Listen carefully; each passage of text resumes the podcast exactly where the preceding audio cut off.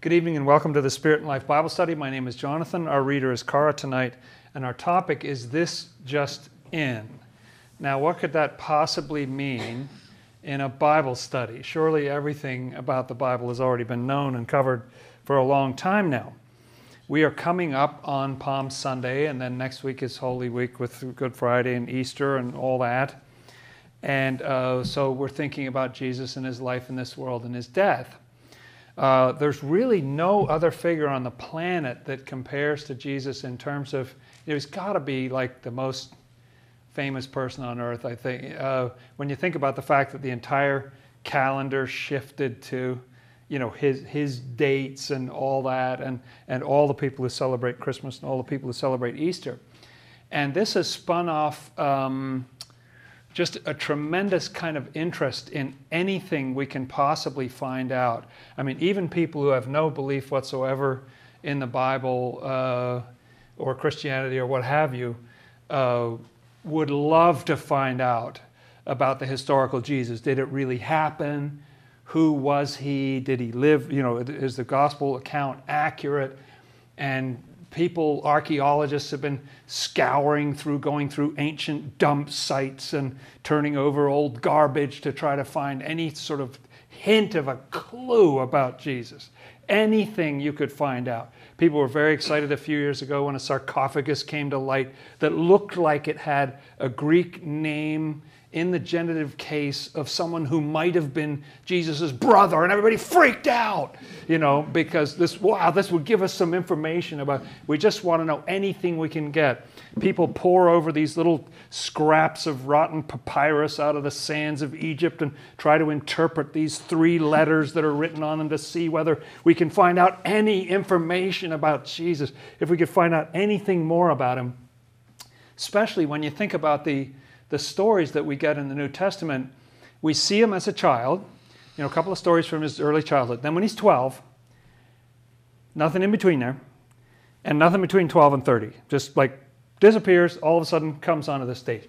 And there's been all these rumors going around for thousands of years. But did he, you know, is the song right? Did his feet, you know, step on old England's shore or whatever it says? And uh, you know, did he travel around? Did he go to India? Did he study with some guru or you know, what, what was he doing during that time? And uh, so people have looked so hard going through, you know, goat-infested caves and digging into the worst, driest, most uninhabitable places on earth, trying to find any scrap of anything to tell us more about Jesus. How exciting would it be if you could find any scrap of anything, just one little, you know, hey, here's a sandal thong, you know, and, and it would be such a tremendous discovery. And even more important would be if you could find out anything about the state that he was going through. How did he, you know, you see him in his, in, when he's a, a, baby, he's just like any other baby. And then when he's 12, he's already kind of wise and precocious and talking about scripture and everything. And then when he's 30, he has all this healing power. And, well, wait a minute, what happened in between there? You know, that's got to be the most interesting thing you could ever possibly find out about. What did he go through? What was his psychological state? what was going on in his head, what was going on in his life in those missing years. The world is desperate for a scoop. Well, this just in. There is an admittedly obscure book written in a foreign language that contains some of this missing information. This just in. Now, it is admittedly an obscure book. There are fewer fewer than seven fewer than 7 billion copies in existence. And it's only been translated into 2,500 languages of the 6,900 languages on earth. So it's, it's in danger of, of disappearing from sight. Uh, it, this, this book, this obscure book, only sells 800 million copies a year. So, so uh, this is precious information. What I'm driving at is that the, this book that contains this amazing information about Jesus' inner state is known to many as the Old Testament. Now, you would say, well, why didn't, Why doesn't the Bible tell us that it has information about Jesus in the Old Testament? If only someone had said it, maybe we wouldn't be diving around in goat infested caves and trying to decipher little scraps of a few letters on a piece of ancient parchment if we'd only known. Well, as we'll see tonight, the Bible does say again and again and again that the Old Testament is all about Jesus. It's, it's amazing. But anyway, this just in, there's a tremendous wealth of information about Jesus' life. Now, it is buried in an obscure language, which is called the language of correspondences. It takes a little bit of a knack to start to read it and find your way around to all eternity. We won't exhaust all the wisdom that's in there. But still, it's a tremendous discovery and a very exciting thing to be able to announce. So, would you be willing, good friends, to join me in an opening prayer?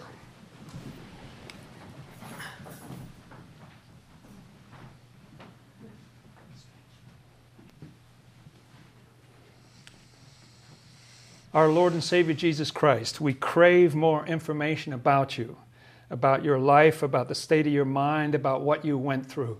Please open up the pages of your word. Be present among us, Lord, and open up the pages of your word so that we may know you, know your mind, know your heart, know the process you went through, and what we stand to benefit from it. Thank you, Lord. Amen. Very good to see you all, friends. I want to start with some depressing news, which is that we will not have a class next week. Uh, that's just because it's the holiest week of the year. So, you know, it seemed like a good time to take, take some time off. Uh, no, I have, I, I, have to be absent for another reason. Uh, so, no class next week, but hopefully you can look at something. If you go to spiritandlifebiblestudy.com, which is our website, you can see archives of the over 250 episodes there.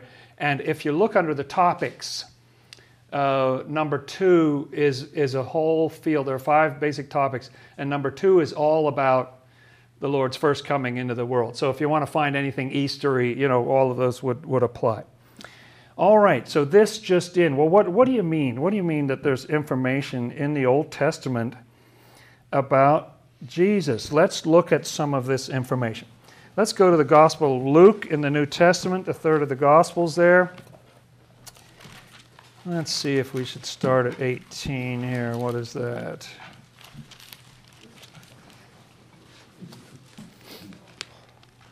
Okay, let's start at 18, verse 31. And, and look, we're going to read some passages in the New Testament that say some things about the Old Testament. Then he took the twelve aside and said to them, Behold, we are going up to Jerusalem. And all this is coming on toward the end of his life. he's going up to Jerusalem where he's going to be crucified. And he tells his 12 disciples, and all excuse me and all things that are written by the prophets concerning the son of man will be accomplished where For, did the prophets write about the crucifixion i don't remember wouldn't, wouldn't that be huge news if the prophets wrote about the crucifixion where did they write about where, where, where was that i don't remember that story in there and yet that's what the lord says right there in the literal meaning it says oh yeah the old testament that's where the prophets are you know, there's there's the historical works, and then there's the prophets, and uh, I mean the, the, five books of Moses. You know, and um, and it says that that's all about all about the Lord. Okay, the, my favorite passage about this, and you're tired of hearing me talk about it, but I'm going to do it again. Luke chapter 24 is after his resurrection. So this is after Jesus was on the cross. This is a good Easter Monday type of topic and um, he's walking on the road to Emmaus with two people who don't recognize him. And they say, look, let's look at verse 18 there in Luke 24. Then the one whose name was Cleopas, Cleopas answered and said to him, Are you the only stranger in Jerusalem? And have you not known the things which happened there in these days? Yeah, because he had just said to them, So why, why, are, you, why are you guys so sad? and they're like, Are you the only stranger around here? You don't have a clue of what just happened? And so he says to them, which I love it, go on. And he said to them, What things? Now, don't you love it? This is divine truth. but he's a little cagey, isn't he?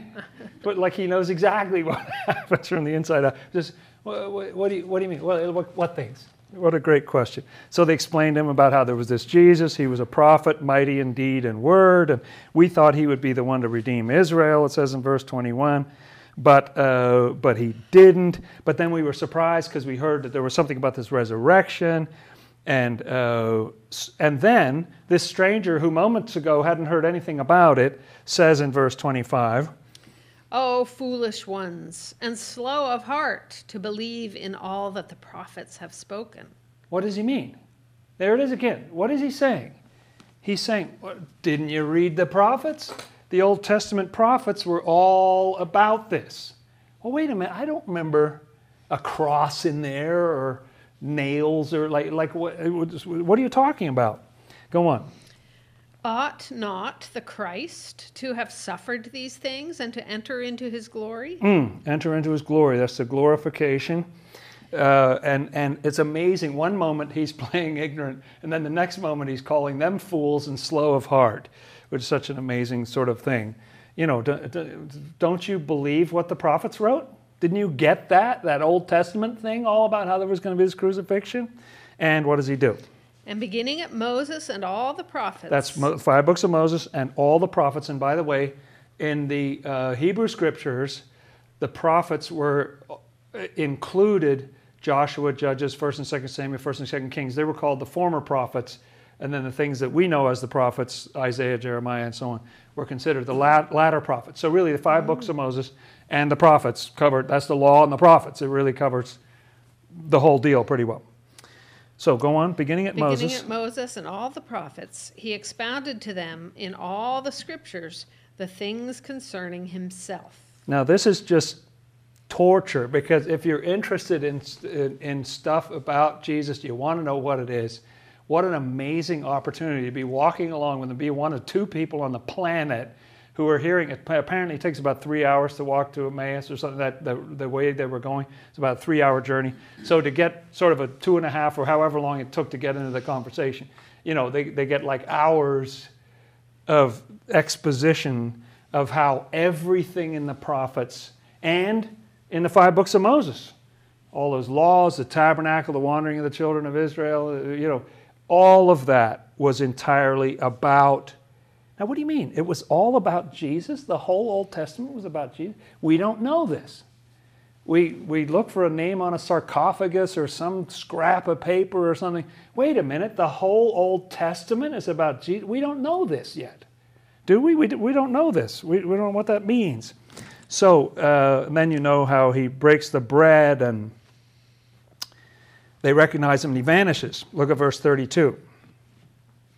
And they said to one another, Did not our heart burn within us while he talked with us on the road and while he opened the scriptures to us? Yes. You see, a scripture is something that needs to be opened there's this rumor going around Christianity since 1906 when someone invented it in Princeton, this biblical literalism. There's been a rumor going around that it's flat as a pancake and there's nothing in there. Nothing to see here, people. Move along. Uh, but that's not what Jesus said. He said, you know, the, the scriptures, you need to open them. And what happens when you open the scriptures is that you see Jesus in there. The whole thing is about him. Isn't that what it said in, in, the, in Moses and all the prophets?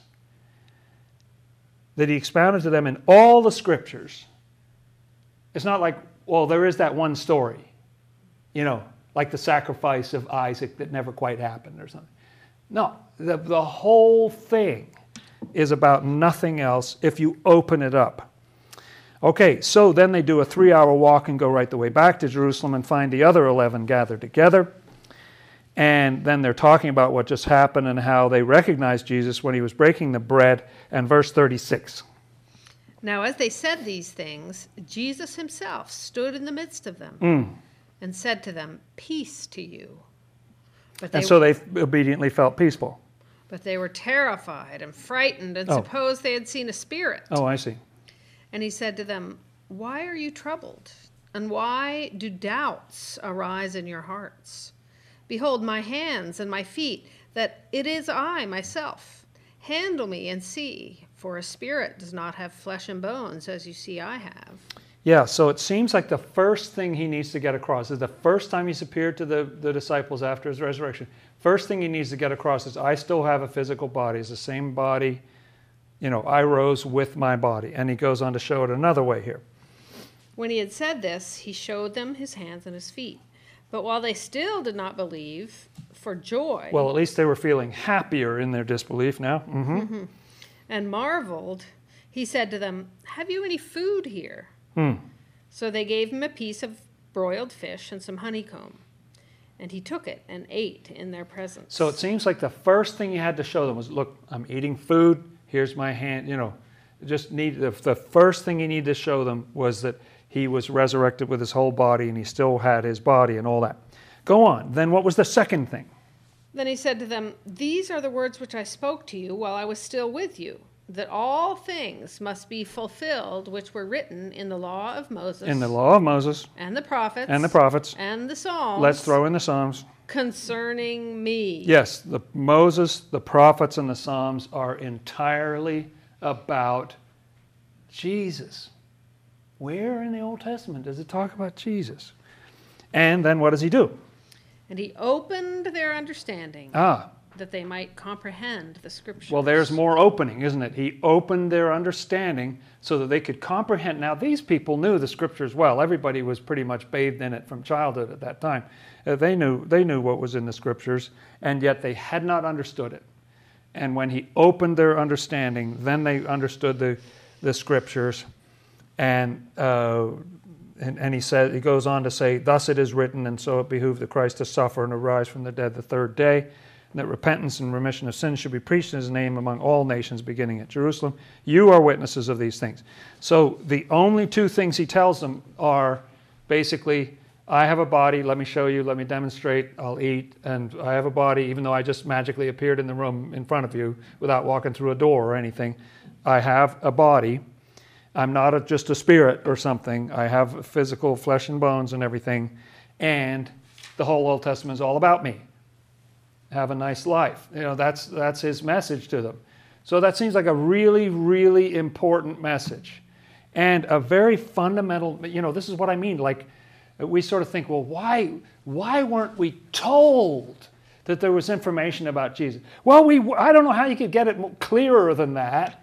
It says the whole Old Testament, everything in the five books of Moses, everything in the prophets, everything in the Psalms, all the scriptures are about Jesus. But to understand it, you have to have your mind opened, or the scriptures have to be open. It seems like the same thing. So, in other words, it has to be taken up to a higher level.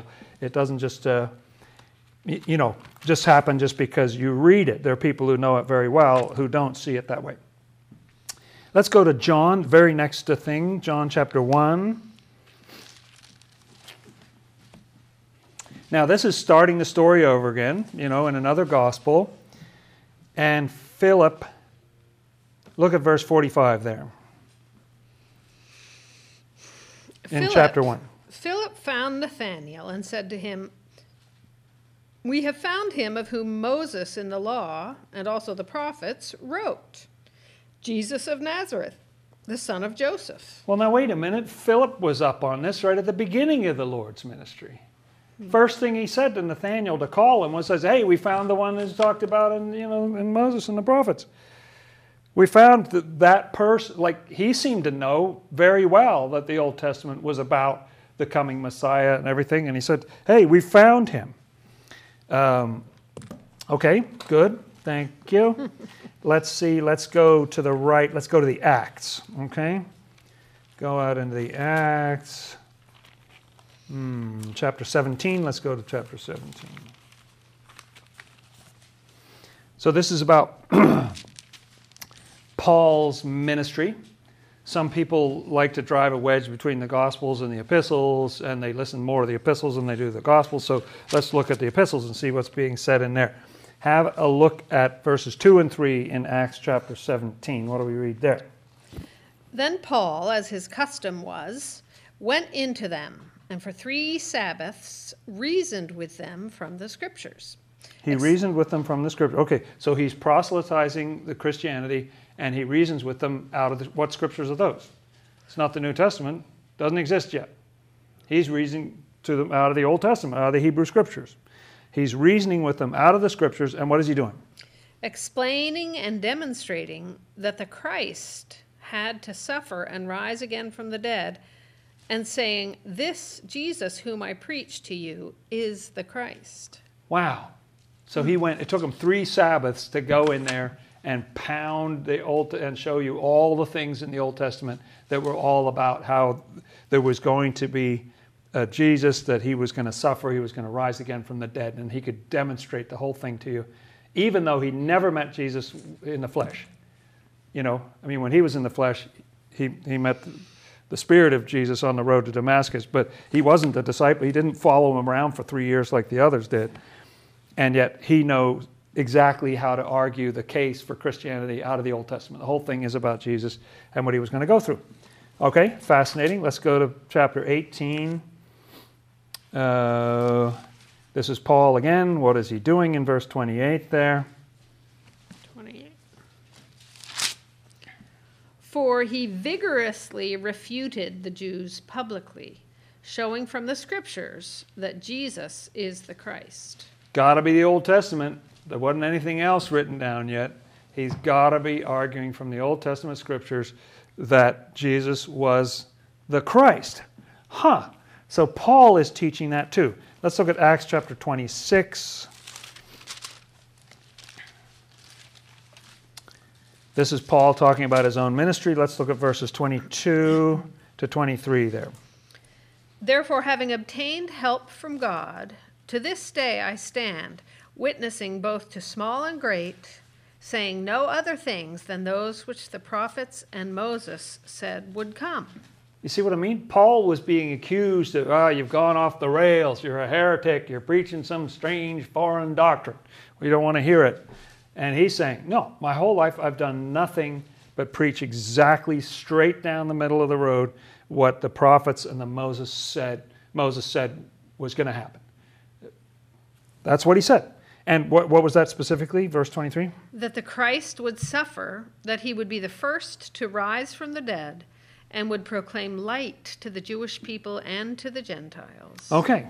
So somehow Paul figured out that the whole Old Testament was about Jesus' story. Now, so you see what I'm driving at? There, there are people who think, well, there's nothing in the Old Testament about Jesus. There's, a, uh, there's, there's quite a few Christians who would just as soon like to chuck the Old Testament if it, if it wasn't sort of a profane or blasphemous thing to do. I mean, they really think, well, that's the old law, that's not grace, uh, you know, that's that old teaching, that old angry Jehovah and everything. Don't listen to that. Uh, you know, Jesus came and set us straight on all that. You don't, you don't have to listen to that. And yet, what the literal sense of this book is saying is that the literal earlier part of the same book is about nothing but Jesus and his life and his death, what the whole thing is all about. Fascinating. Acts chapter 28. Let's look at chapter 23. Uh, chapter 28, verse 23. I'm sorry. Okay. This is still Paul, I believe. So when they had appointed him a day, many came to him at his lodging, to whom he explained and solemnly testified of the kingdom of God, persuading them concerning Jesus from both the law of Moses and the prophets, from morning till eve. Well, there it's specified. Like before, it just said sort of vaguely scriptures or what. But here it's very specific. It's the law of Moses and the prophets from morning till evening. You want to hear me talk about this, says Paul? Let's get, get comfortable because we're going to be going for a while. And he can tell you all about how that was the story of Jesus. The Old Testament is the story of Jesus. Fascinating. How did we miss this? Maybe it was behind one of the goats or something. I don't know. How did we miss this? Okay, let's go look at um, 1 Corinthians. What do you say? Should we do Corinthians? Let's go through Romans and let's get to 1 Corinthians. Chapter 10. This is Paul's account. He's describing a particular story about the Old Testament, about the wandering in the wilderness. And I don't know if you remember this story, good friends, or whether you know this story, but there's a story about how they were the children of Israel had gotten out of Egypt and they were wandering in the wilderness. They were terribly thirsty, and Moses took them to a rock and he struck the walk, rock, and water came out, and they all drank from the water. Here's how Paul discusses that story here at the beginning of chapter 10 in 1 Corinthians. Moreover, brethren, I do not want you to be unaware that all our fathers were under the cloud, all passed through the sea, all were baptized into Moses in the cloud and in the sea. I don't remember any baptism in the Old Testament. I don't remember that. I don't remember baptisms. Isn't that interesting? Paul is saying what the children of Israel went through was a baptism. Interesting. Okay, go on. All ate the same spiritual food and Oh. all drank the same spiritual drink. Well, what was that? What was the spiritual drink? What did they drink? What was that spiritual drink? For they drank of that spiritual rock that followed them, What? There was a spiritual rock? and that rock was Christ. Christ was following them through the. I don't remember that part of Moses talking about Christ follow. I remember something about a pillar of cloud, you know, uh, by day and fire by night and all that. And yet they drank. Isn't he kind of reading the Old Testament in sort of a spiritual way, like as if it had correspondences in it or something? He's saying that this rock that they drank from was something spiritual that was following them around. It wasn't just like a fixed rock. They were drinking from this rock that was following them around. And in case anybody didn't get it, he spells it out pretty clearly. That rock, by the way, was Christ. How could he say that? That's amazing. That's really, really amazing. Well, that's the way Paul reads the Old Testament. Hmm. Let's go to let's do another Corinthians. Should we do the second Corinthians? Let's go to 2 Corinthians chapter 3. Oh man. Okay, now Paul, who is a Jew, he describes himself as a Hebrew of the Hebrews. He was very interesting because he knew Hebrew, he knew Greek, and he knew Latin. He was a Roman citizen and everything. And uh, this gave him uh, great sort of uh, international access and stuff that, that others didn't have. So he's very useful in spreading Christianity. And so he, as uh, having grown up a Jew, a Pharisee himself, I think he says he's of the tribe of Benjamin. And so here he is talking about the Old Testament and the way that Jewish people read the Old Testament. So what does he say? Do you remember there's a story where Moses goes up on the mountain, he gets the Ten Commandments, and when he comes down, his face is shining, so he has to actually wear a veil while he's interacting with people because his face is shining so much.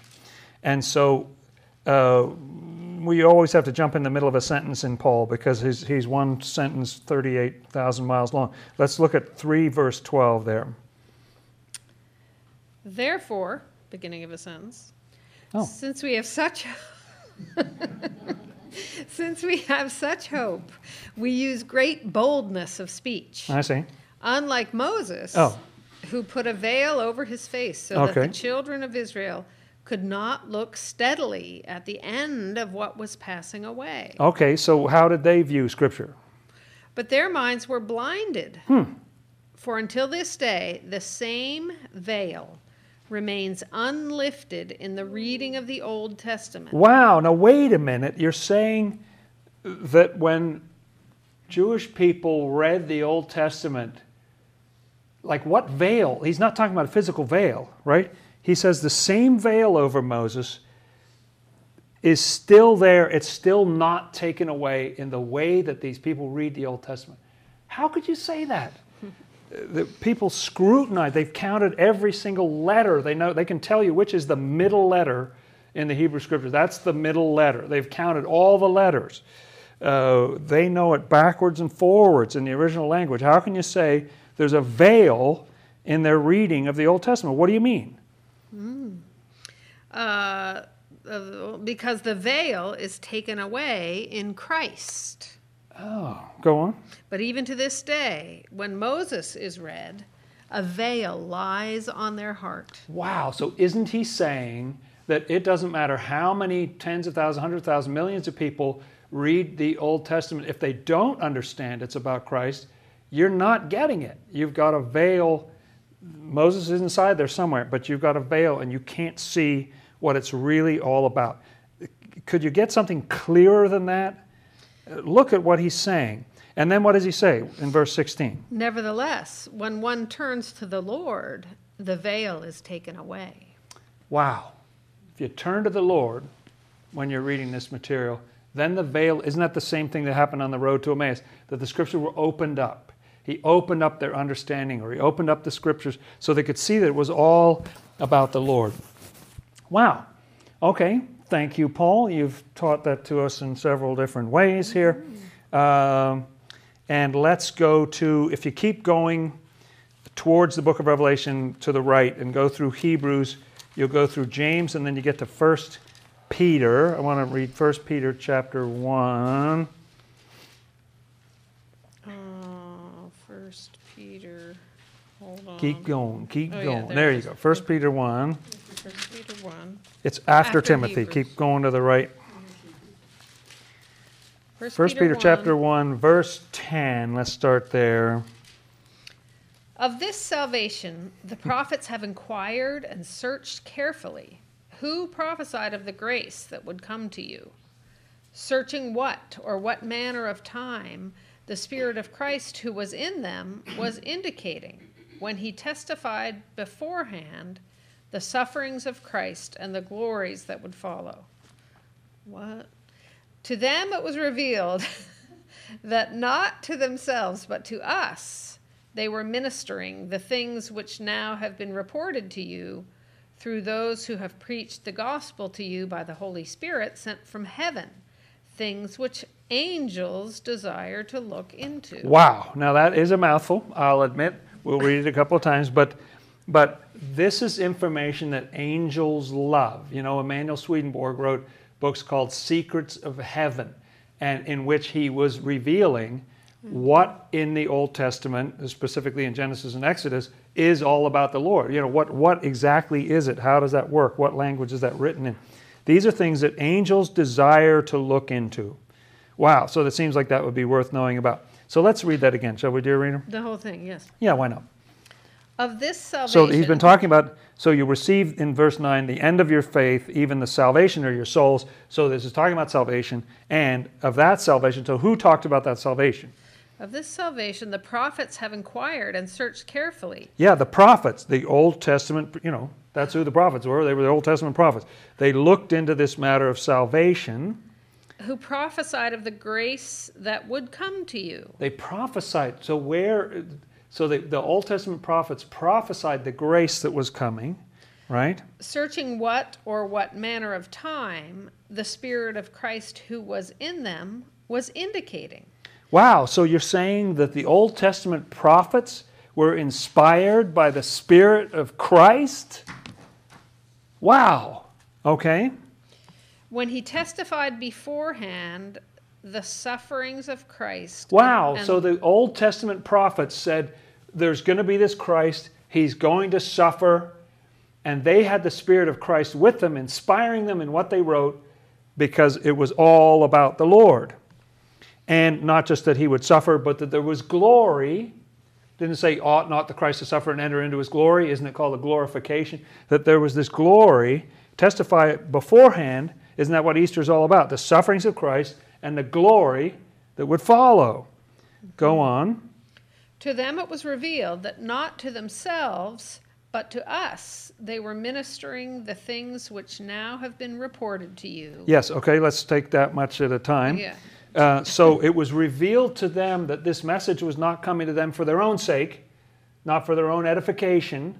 They weren't going to get to see Jesus in the flesh. Oh, it was real to the prophets. To the prophets, not to themselves. it, Okay. it was a revealed, you know, but it, it wasn't a message for themselves. It was for people who had yet to come, who are referred to as us. Here's mm-hmm. Peter, he's an apostle, writing about, you know, the Lord. And he said it's not for themselves, but for us, they ministered these things that are now reported.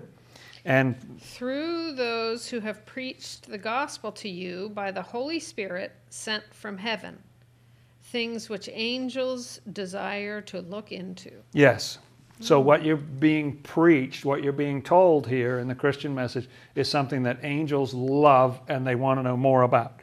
Uh, you know, it's something that excites the heavens.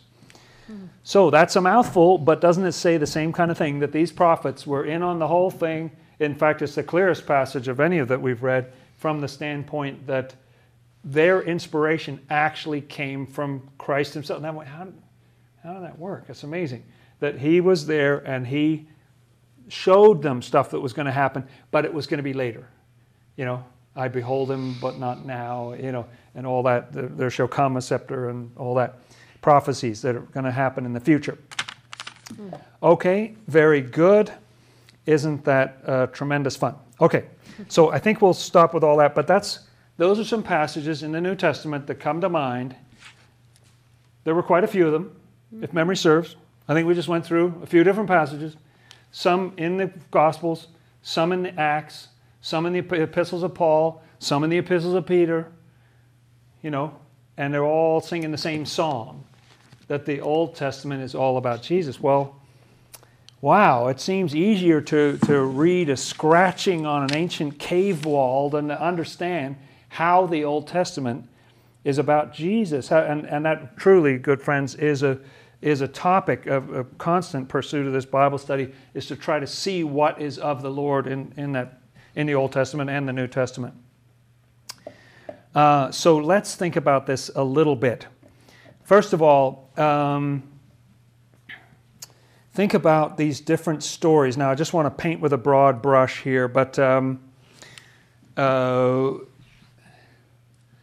there are all these interesting stories. There, there is that story of Isaac being sacrificed, and yet the weird thing is, if you try to make it come out to be the crucifixion, it's the ram that died. Like how you know Isaac got off. So what, what, what is that? How, how was that? a prefiguring of, of, the, uh, of the crucifixion. That doesn't quite make sense. And you have that story back in Leviticus about the scapegoat. But the thing is that the scapegoat is the one that gets away, and then there's another goat that gets killed. You know, it, do, it, doesn't, it doesn't quite fit. You know, uh, how, how does that work? Um, you have a lot of. Um, stories, it's very intriguing that there's a story of Abraham and he really, really wants to have an heir. He's been promised that he'll have an heir and that he will have, you know, more descendants than the dust or the sand or the stars, as we've been talking about in previous Bible studies. Uh, but he did get this son by his handmaid, Hagar, whose name was Ishmael. And we're told a specific story about what happened with Ishmael when he was 13. It's just interesting. We know about Jesus' life when he was below the age of two. We know when he's 12.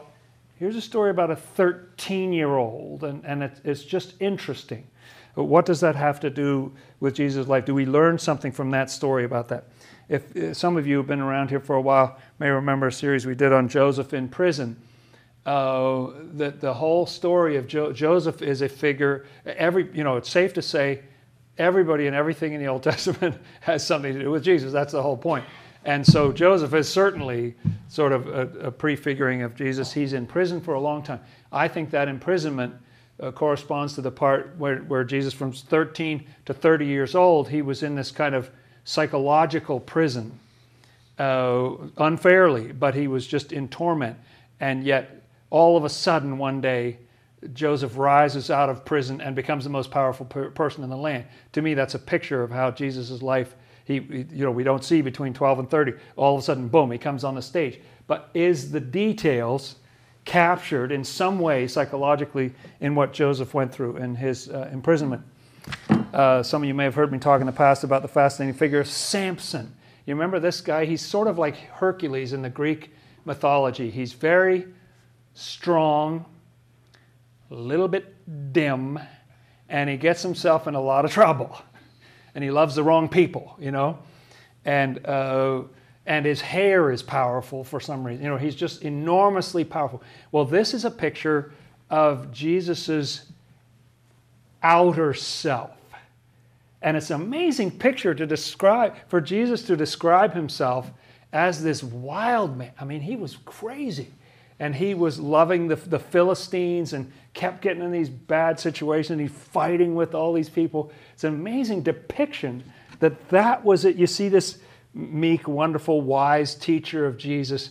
Where's the Samson in that? But Samson's tearing the gates off the city, you know, dragging him up to the top of the hill. He's just a monster, setting fire to the fields, tying the foxes' tails together, set them on fire. This is what he was doing to the hells.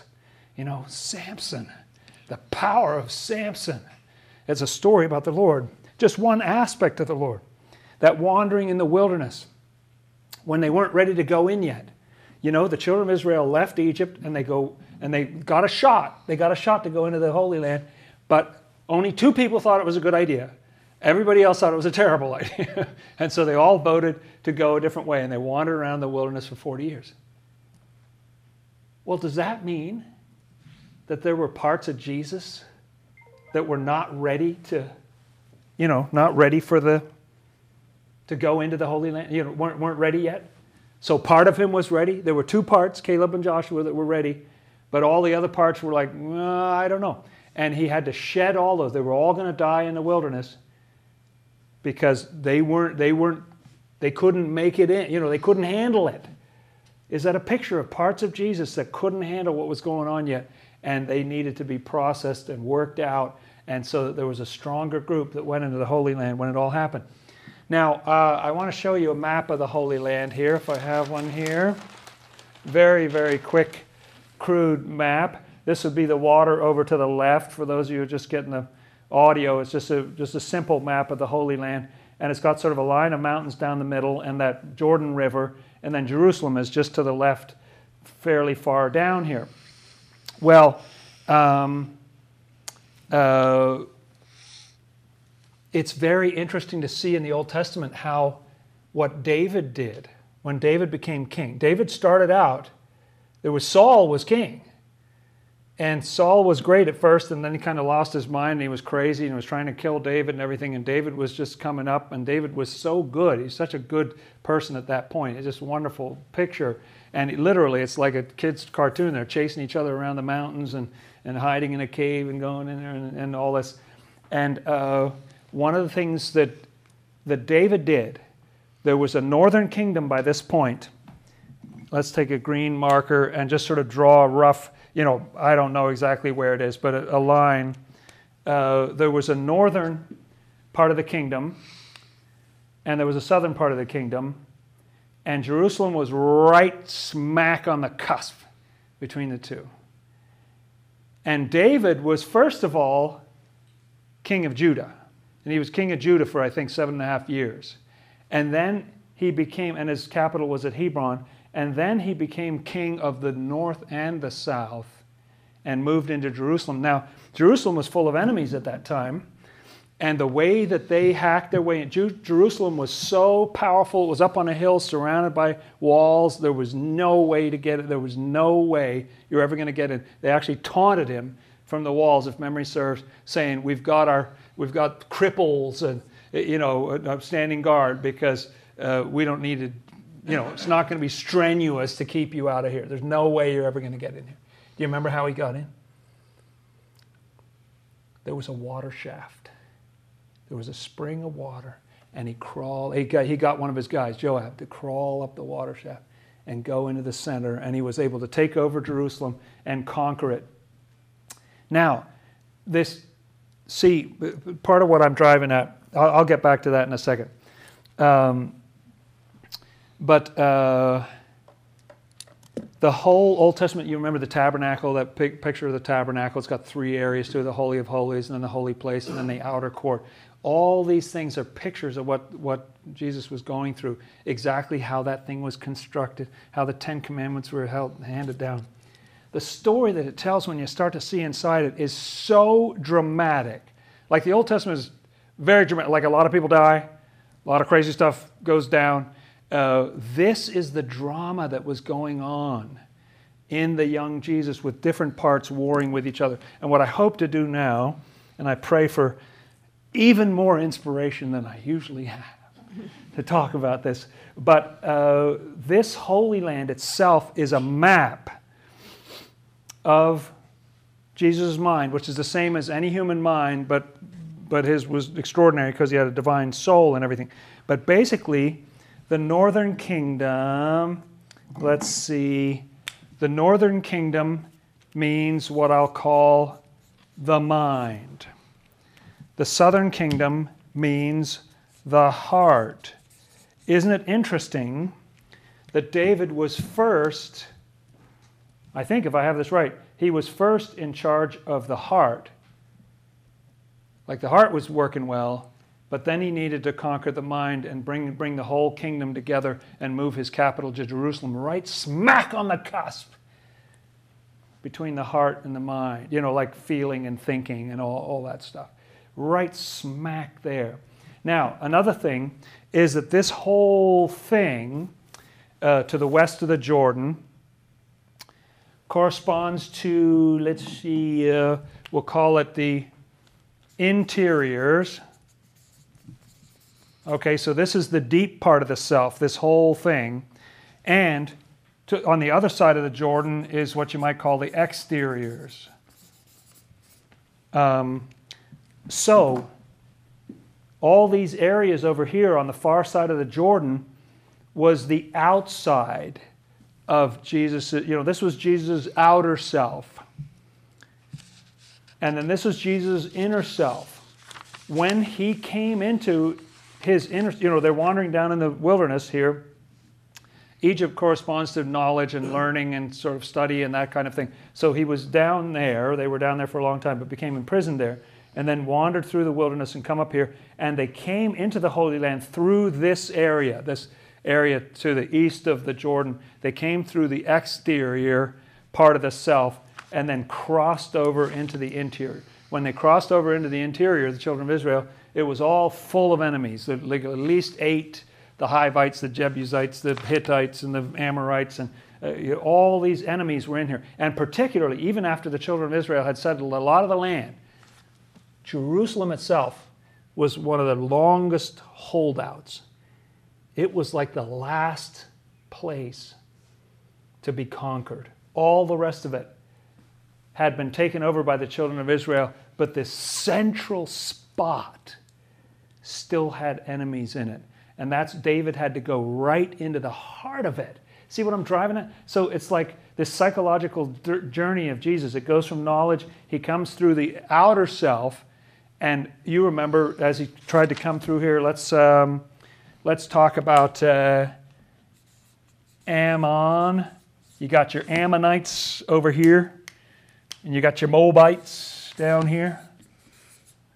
And uh, they get talked about endlessly Old. Have you read the Old Testament? Fascinating book. Uh, it talks endlessly about the sons of Ammon and the Moabites, and it's just on and on and on forever and ever and ever. Edom's a little farther down here and it's talking endlessly about these and the king of them. And the, when the children of Israel come through, they try to get passage through there, and they're not allowed to. You know, they're they're they're blocked. They they won't let them through. So they actually have to kill these the king of the Ammonites, the king of the Moabites, and then they can get through and come in here. So this is Ammon. I wrote in blue because it has to do with truth and falsity, or the so this is like your outer intellect. This is just junky thinking if you really study your Bible hard, you will see actually, you will actually get to witness. It's not even the central story by any means of the Old Testament.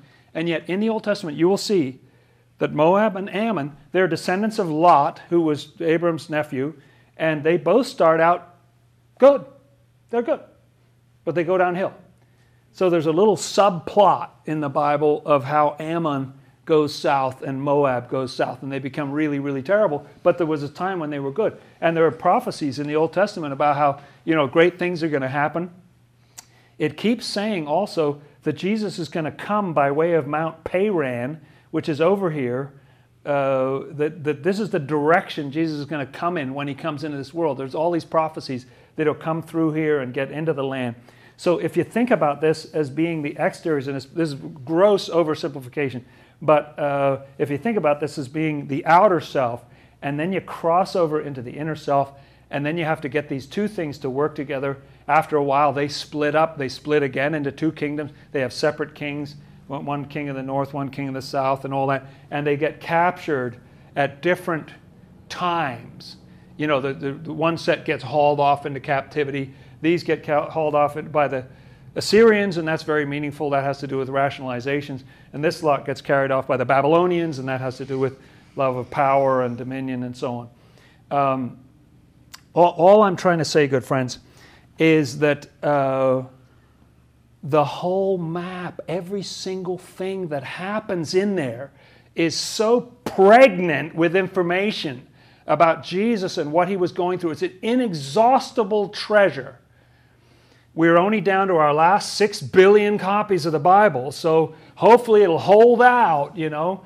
But there's, there's such an abundance of information in there, just an inexhaustible treasure, and it's right in front of us. And the book literally says, not once or twice, but 10 or 20 times, by the way, that whole thing you just read at the beginning there is entirely about Christ. Now the question is, you know, how do you, how do you understand it? It says in the epistles about rightly dividing the word of truth. How, how do you tell what it's about? And this is where Swedenborg comes in so very helpful, doesn't he?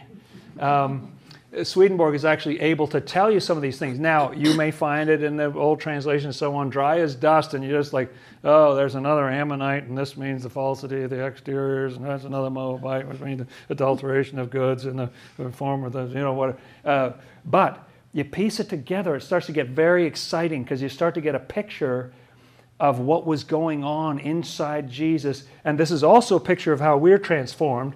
But that story is almost just like uh, a booby prize given to those who just can't get all the way into those things that angels desire to know. You know, uh, that's fine. Sure, we'll also talk about your regeneration, your rebirth. Right, right, right, right, right. That's great.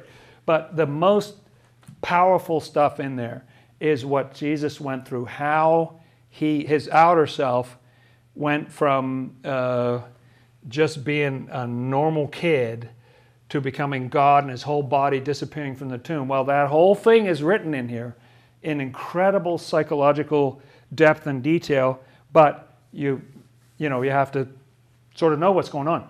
And another little point is that these mountains, there's a whole sort of rib of mountains all the way down here. There are also mountains in Ammon and Moab. The mountains have to do with the deepest parts of the interiors. So even within he- here is sort of like a religious part of yourself or something. It's a deep part of yourself. This is kind of a worldly part. Isn't it interesting that when the 12 tribes went in, there were two and a half tribes that stayed out here? You know, it's just fascinating. So there was two tribes that stayed out here, and then there was a half tribe of Manasseh. Half stayed out here, and a half went in there. Fascinating. What's that all about? And uh, and this sloped down. So this was very high land here, just to the west of the Jordan River, and that's where Jerusalem. You know, it's gone on a great height. Uh, and then it slopes down out towards the coast. And out here by the coast, you get the uh, Philistines. And the Philistines mean people who are in faith alone. They're people who sort of have the, they have religion and stuff, but they have a very pale external version of it. You know, so they're, they're in the land, but they're not in the mountains. They're way down by the water because uh, that's a, a most external sort of deteriorated form. Isn't it fascinating then that what Samson just couldn't resist was going down to the Philistines? He was just always trying to get, oh, he just wanted to marry a Philistine, and when it didn't work out with one, he tried with another one. Oh, I just love the Philistines. Just can't keep, keep away from it. Just love the Philistines. The Lord wanted to rescue these people, people who were supposedly religious, but all the soul, all the juice had been sucked out of it a long time ago. They just had some hollow form of religion, you know, all the way down down by the sea, which sometimes corresponds to the hells. It has different meanings in different settings, but but um, that's what the Philistines were there.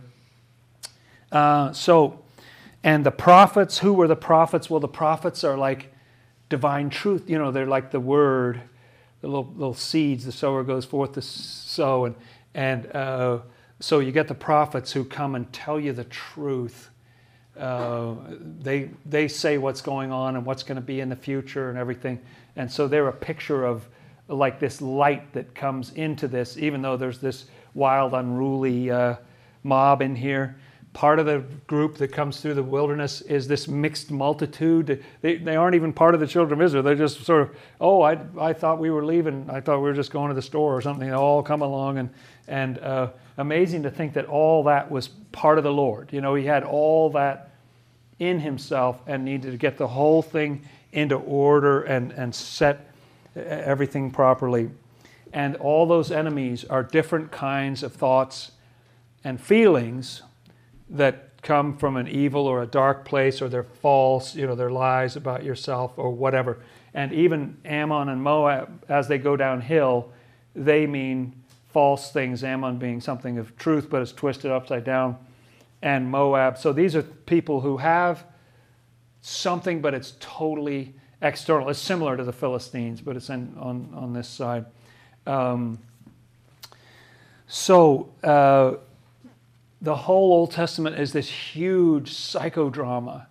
If you see it in this way and you start in Swedenborg gives you little clues, but boy, I'll tell you, friends, first of all, it's not just a dead easy read, is it, Swedenborg? You know, even in those wonderful new translations. I don't know who does them, they're so great, but it's not just sort of an easy breezy read. And, um, and he says a number of times, I'm not giving you, I, I'm, I'm paraphrasing, but I'm giving you the building blocks you need to, some assembly required. You know, it should say that on the copy of every volume of Swedenborg. Some assembly required. So even though he says a ton of things, it still is just in a form that you have to. He says, "Look, I've told you what the individual pieces mean. You need to, you know, I can't do it for you. You put it together. You get a three-dimensional picture of what I'm talking about, and try to hold that Bible story in your mind, which is hard to do sometimes. Where you're bouncing back and forth between the inner meaning and the and the literal meaning and everything." but it's an astounding system, and we haven't begun to scratch the surface of it. You know, and and it's great. I, am very excited about the archaeological digs and all the reading of the papyrus and all that other kinds of that. That's great, but it's even more exciting. This just in, the Old Testament is actually about Jesus, and it's entirely about him. It's not just about his crucifixion uh, or in a sense, his crucifixion went on his whole life. I was thinking recently, not only does Paul say, I die daily, which shows that that's a process, but he also says, we are killed all day long. It's not just once a day, it's all day long. So that's, that's nice. So when it talks about the Lord's crucifixion, it's really talking about that whole thing he went through in his life and all the challenges that were going on especially from 13 to 30 years old, and continued uh, to his death on the cross and resurrection. Uh, and that's a picture of what we go through in our own humble little stumbling way if we want to uh, be reformed and regenerated by the Lord. All that is in there in an inexhaustible depth. Let me read one last scripture tonight. If you will, good friends, let's turn to the back of the Bible to the book of Revelation. And I want to read a verse we don't always read. We read it once in Bible study, I think, years ago. But uh, I want to read the opening phrase of the book of Revelation, chapter 1, verse 1. What does it say that is? Book of Revelation, what is that? The revelation of Jesus Christ. Thank you. That's what that is. In fact, that's what the whole Bible is.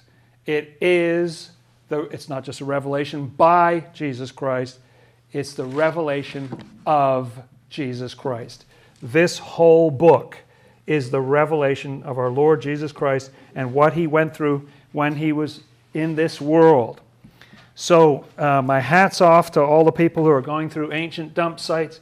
Keep scouring, keep looking at every little upside down letter on a, a palimpsest of an ancient scratched out manuscript or something. But let's start investing a little more time, shall we, friends? Bring some of that tremendous passion that the whole world feels about Jesus and start reading the Old Testament more intelligently and seeing the Lord. This just in, the whole Old Testament has information about what he was going through, his psychology, stuff you'll never get from an ancient dump site the, his, the, the interior psychology and exactly what the process was that he followed. I'm telling you, angels desire to know these things because they don't know them all down pat. You know, we're all just working on it, but it's the most exciting field of discovery. So, in closing, people scour caves and ancient dump sites and pore over fragments of papyrus, hoping to find any little hint of a clue about the life of Jesus. Most are unaware that seen in the right light, the Old Testament sitting right there in over 6 billion Bibles in 2,500 different languages is full of untapped information about Jesus. Thank you for your kind attention. Shall we close with a prayer?